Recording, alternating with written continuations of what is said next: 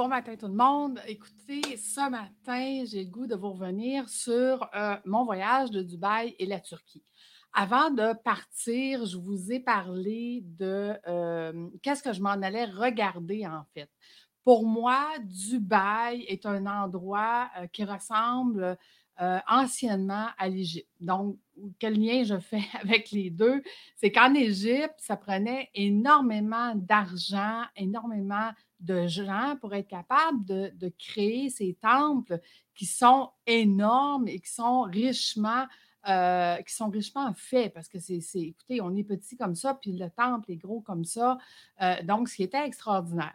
quand je m'en allais à Dubaï, ce que je voulais savoir, c'était vraiment c'est quoi, c'est comme l'Égypte des temps modernes. Ça prend énormément d'argent pour, pour créer une ville en plein milieu d'un désert ou en plein milieu de l'eau, en fait, parce qu'ils ont rajouté du sable en plein milieu de l'eau pour faire une ville.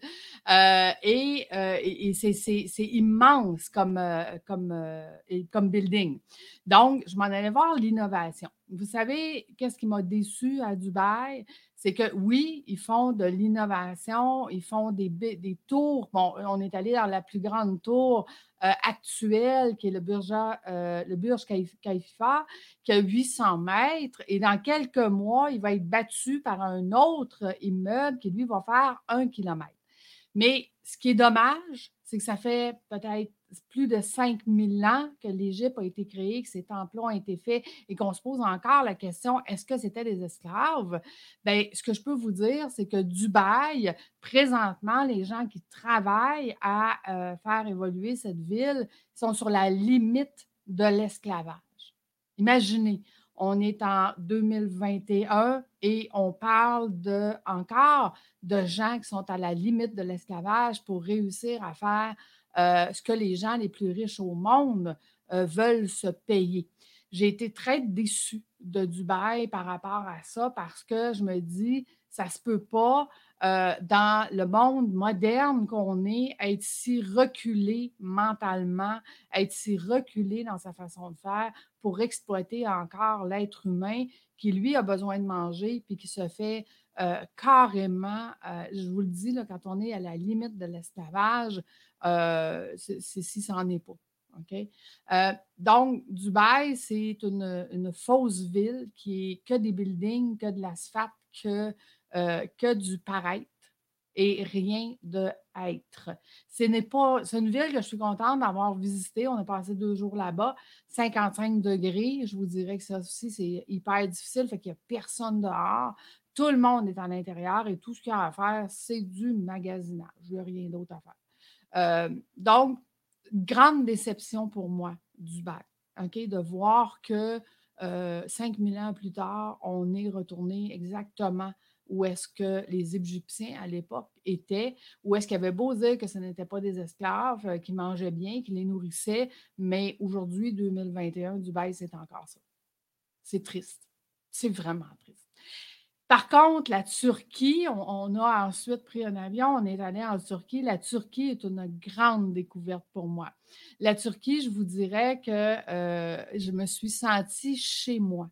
Le, peuple ressemble beaucoup à notre façon de vivre. Premièrement, ils parlent le turc et l'anglais. Euh, ils ont euh, une façon de vivre qui ressemble à la nôtre énormément, euh, autant au niveau peut-être un petit peu moins vite que nous, là, mais je vous dirais qu'en général, ça ressemble beaucoup, beaucoup à, ici. les gens sont hyper gentils. Il n'y a pas de criminalité là-bas. Il n'y a pas, puis, tu sais, ils ne s'attendent même pas à des pourboires. Tu t'en vas au restaurant, tu payes ton repas, ils prennent la carte, ils mettent le montant, tu, mets et ils ne s'attendent pas à avoir de pourboire. Ce n'est euh, pas dans leur mœurs là-bas. Euh, la mer, écoutez, ce n'est pas du sable, ce n'est des petites roches, mais des roches tellement douces. Euh, j'en ai ramené une que je ne sais pas où j'ai mis ce matin, j'aurais aimé ça vous la montrer, mais c'est doux, doux, doux pour les pieds. Et la mer, écoutez, c'est une mer turquoise avec des petites vagues au début de la mer. donc, si on traverse ces petites vagues, après ça, on est dans le calme. Mais le ciel, écoutez, le ciel, il est bleu sans nuages, zéro nuage. A des étoiles la nuit.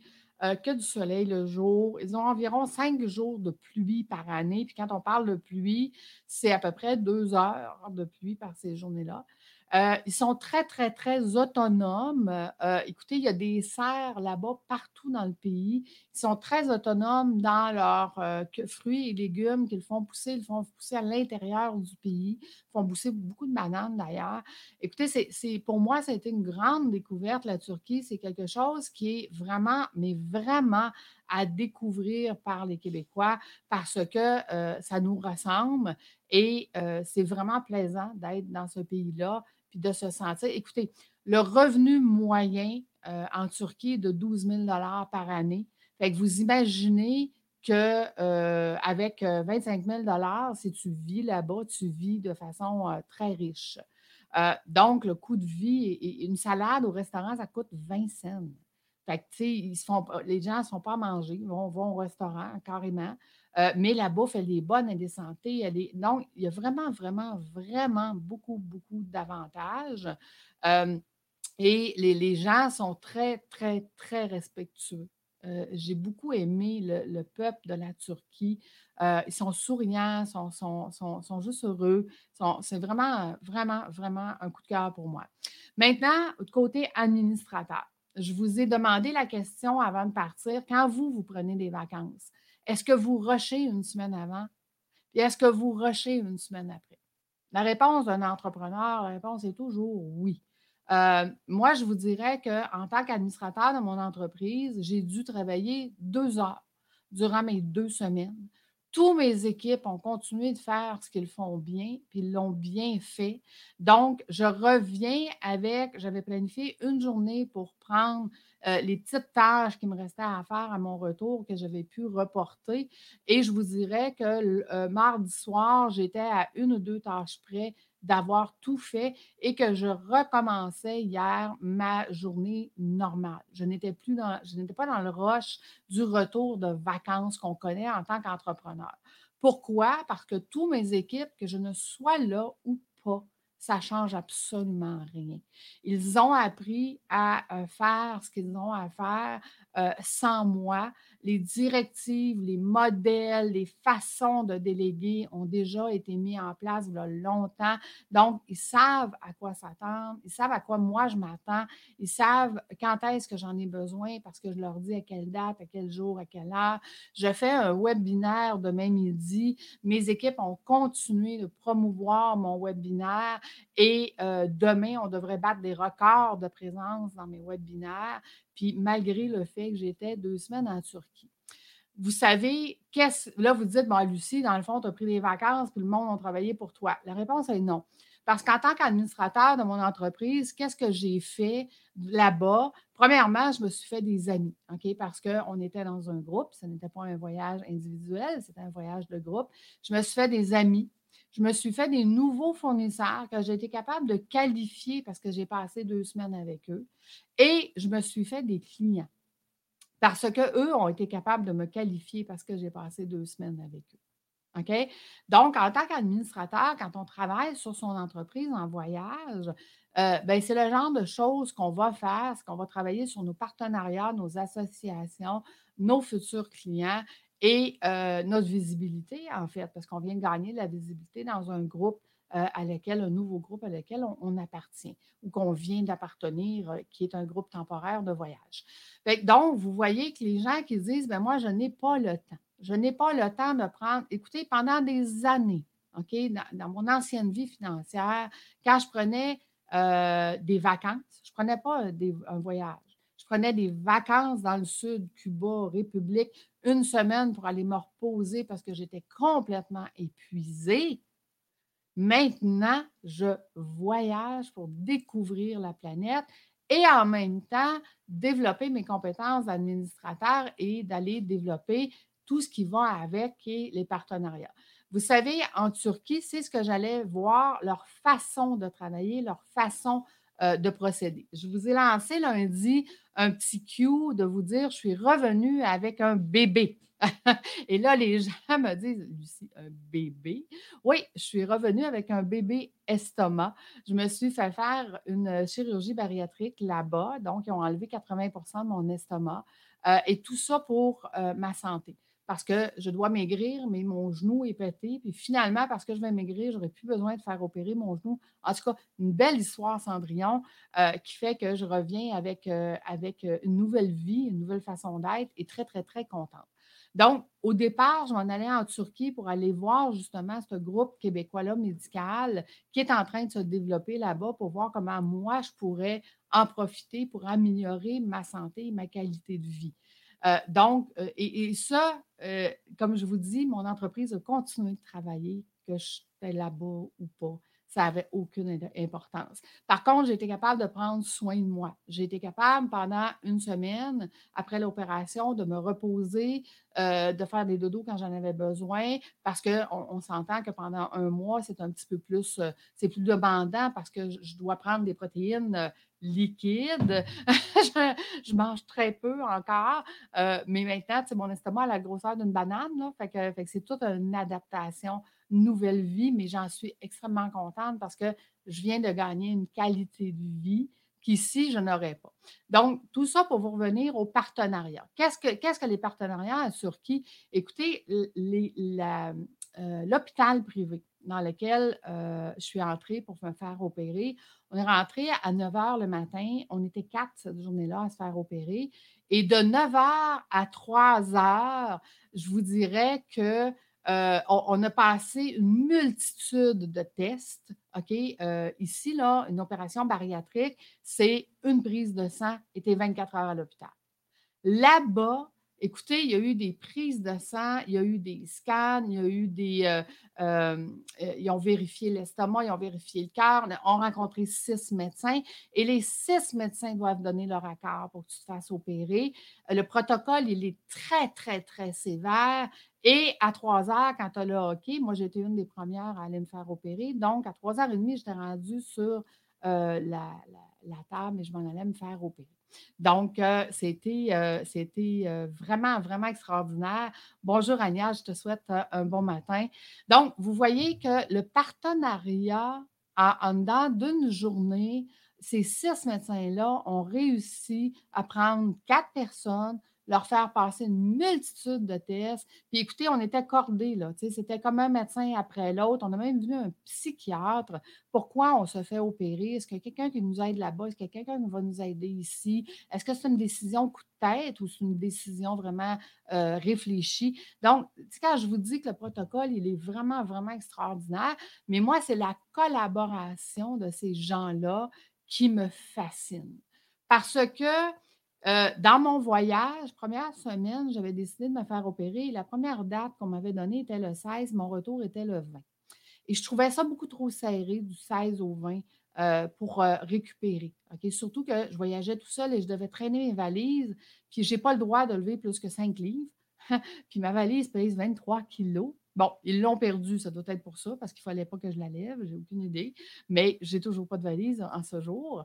Euh, donc, euh, euh, le partenariat de ces gens-là, la collaboration qu'ils ont à travailler ensemble et, je vous dirais, le bonheur qu'ils ont à le faire.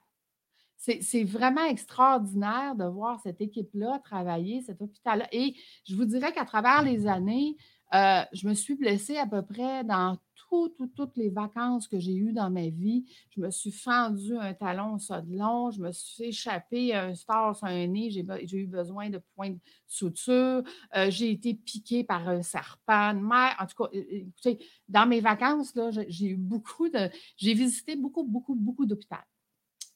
Et ce qui me fascine, c'est que dans tous les hôpitaux que je suis allée, dans tous les pays où je suis allée, OK, j'étais toute seule ou presque dans l'hôpital. On était une ou deux personnes.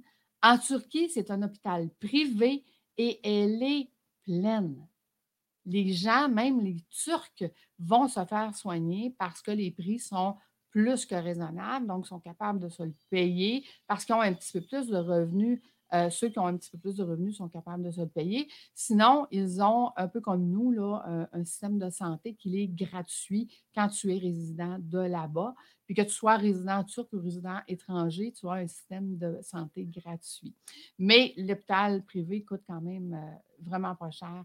Donc, euh, c'est des options que les gens souvent vont donc, ce que j'allais voir en Turquie, c'était leur façon de procéder pour la collaboration.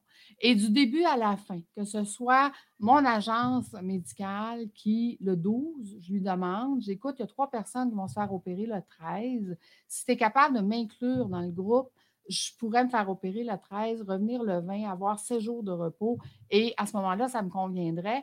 Je lui ai demandé ça le 12 à 3 heures et à 6 heures, j'avais la confirmation que tout était correct. Puis le lendemain matin, 9 heures, j'étais rendue à l'hôpital à faire tous mes tests et à me faire opérer dans l'après-midi. Vraiment, mais vraiment extraordinaire. C'est une collaboration où est-ce que tout le monde veut s'entraider, tout le monde a du plaisir à le faire. Euh, puis, ils sont rodés dans, leur façon de travailler aussi. Puis, je pense qu'on a tout intérêt en tant qu'entrepreneur ici au Québec à apprendre de ces gens-là parce que la collaboration, c'est de faire confiance. De faire confiance aux gens qui sont alentour de nous. C'est sûr qu'en tant qu'administrateur, je dis toujours que notre rôle, c'est de vérifier, vérifier, vérifier ce que tous les gens font parce que c'est nous, quand même, nous qui sommes responsables de tout ce qu'ils font. Mais euh, notre rôle, à part de vérifier, c'est de leur faire confiance, de leur donner les outils, de leur donner de la formation, de leur donner un pouvoir de décision. Les Québécois ont beaucoup de difficultés avec ça. Ont beaucoup de difficultés à lâcher le pouvoir de décision, à lâcher le pouvoir de monter les compétences des gens, euh, se dire, s'ils sont plus compétents que moi, moi, je vais servir à quoi? Non, un administrateur, son entreprise travaille sur autre chose, donc vos gens, il faut qu'ils soient compétents. Puis quand je dis vos gens, je vous l'ai déjà dit à plusieurs reprises, on ne veut pas de mini-moi, hein. on veut avoir euh, une équipe de travail qui va collaborer avec nous. Ça, c'est hyper important. Donc, ce que je retiens de mon voyage, Dubaï, pour moi, a été une grande déception parce que je ne peux pas croire qu'en 2021, on exploite encore l'être humain au niveau esclavage. Et la Turquie a été une grande découverte où est-ce que la collaboration, l'entraide, la communication, le plaisir de travailler ensemble, quelque chose que je retrouve très peu, mais vraiment très peu dans les entreprises d'ici. Donc, la grande leçon qu'on a à apprendre d'eux, c'est la façon de collaborer. Parce que cette façon-là amène une vitesse de collaboration est, vraiment extrême qui amène un résultat vraiment extrême et intéressant. Fait qu'imaginez mettre cette mentalité-là dans votre entreprise. Donc, vous voyez que mon voyage, ça n'a pas été juste de dire Hey, on s'en va là-bas, on s'en prendre du repos, on ne pense plus à notre entreprise. Non, au contraire. Je suis allée là-bas, je suis allée voir c'était quoi qu'eux faisaient le mieux, que je pourrais maintenant enseigner à mes entrepreneurs, administrateurs, puis qui pourraient améliorer leur entreprise. Moi, c'était ça mon objectif de faire ce voyage en plus de revenir avec mon euh, bébé estomac, évidemment. Donc, écoutez, je vous remercie d'avoir été avec moi ce matin. J'espère que qu'est-ce que je vous partage, ça vous parle. Euh, c'est quelque chose que je vais intégrer dans mes prochaines cohortes. Je vous invite demain matin, euh, demain matin, demain midi, je fais mon webinaire justement où est-ce que je compare les types d'entrepreneurs, les animaux, l'administrateur et tout ça. Donc, demain midi, soyez présents, c'est gratuit. Mes prochaines cohortes vont commencer en janvier, mais sachez que ceux qui s'inscrivent euh, à partir de demain, on aura beaucoup de travail à faire d'ici le mois de janvier. Entre autres, on travaillera sur l'économie des dépenses d'entreprise. Qu'est-ce qu'on peut économiser dans vos dépenses? Et euh, on ira aussi voir comment, euh, comment planifier le futur financier de votre entreprise. Donc, ces volets-là seront faits avant la cohorte pour que quand on va commencer à parler euh, d'administration, ben, on aura déjà un grand pas d'avance de fait au niveau financier. Fait que j'ai dépassé un petit peu mon délai. D'habitude, je vous fais ça un petit peu plus court, mais je pense que c'est important ce matin que je vous partage tout ce que j'ai découvert là-bas. Fait que je vous embrasse fort, puis je vous souhaite, je vous souhaite vraiment euh, de développer vos compétences au niveau collaboration parce que c'est extraordinaire ce qu'on peut atteindre quand on travaille tous ensemble. Bonne journée tout le monde. Il m'a fait un grand plaisir d'être avec vous ce matin. Au revoir.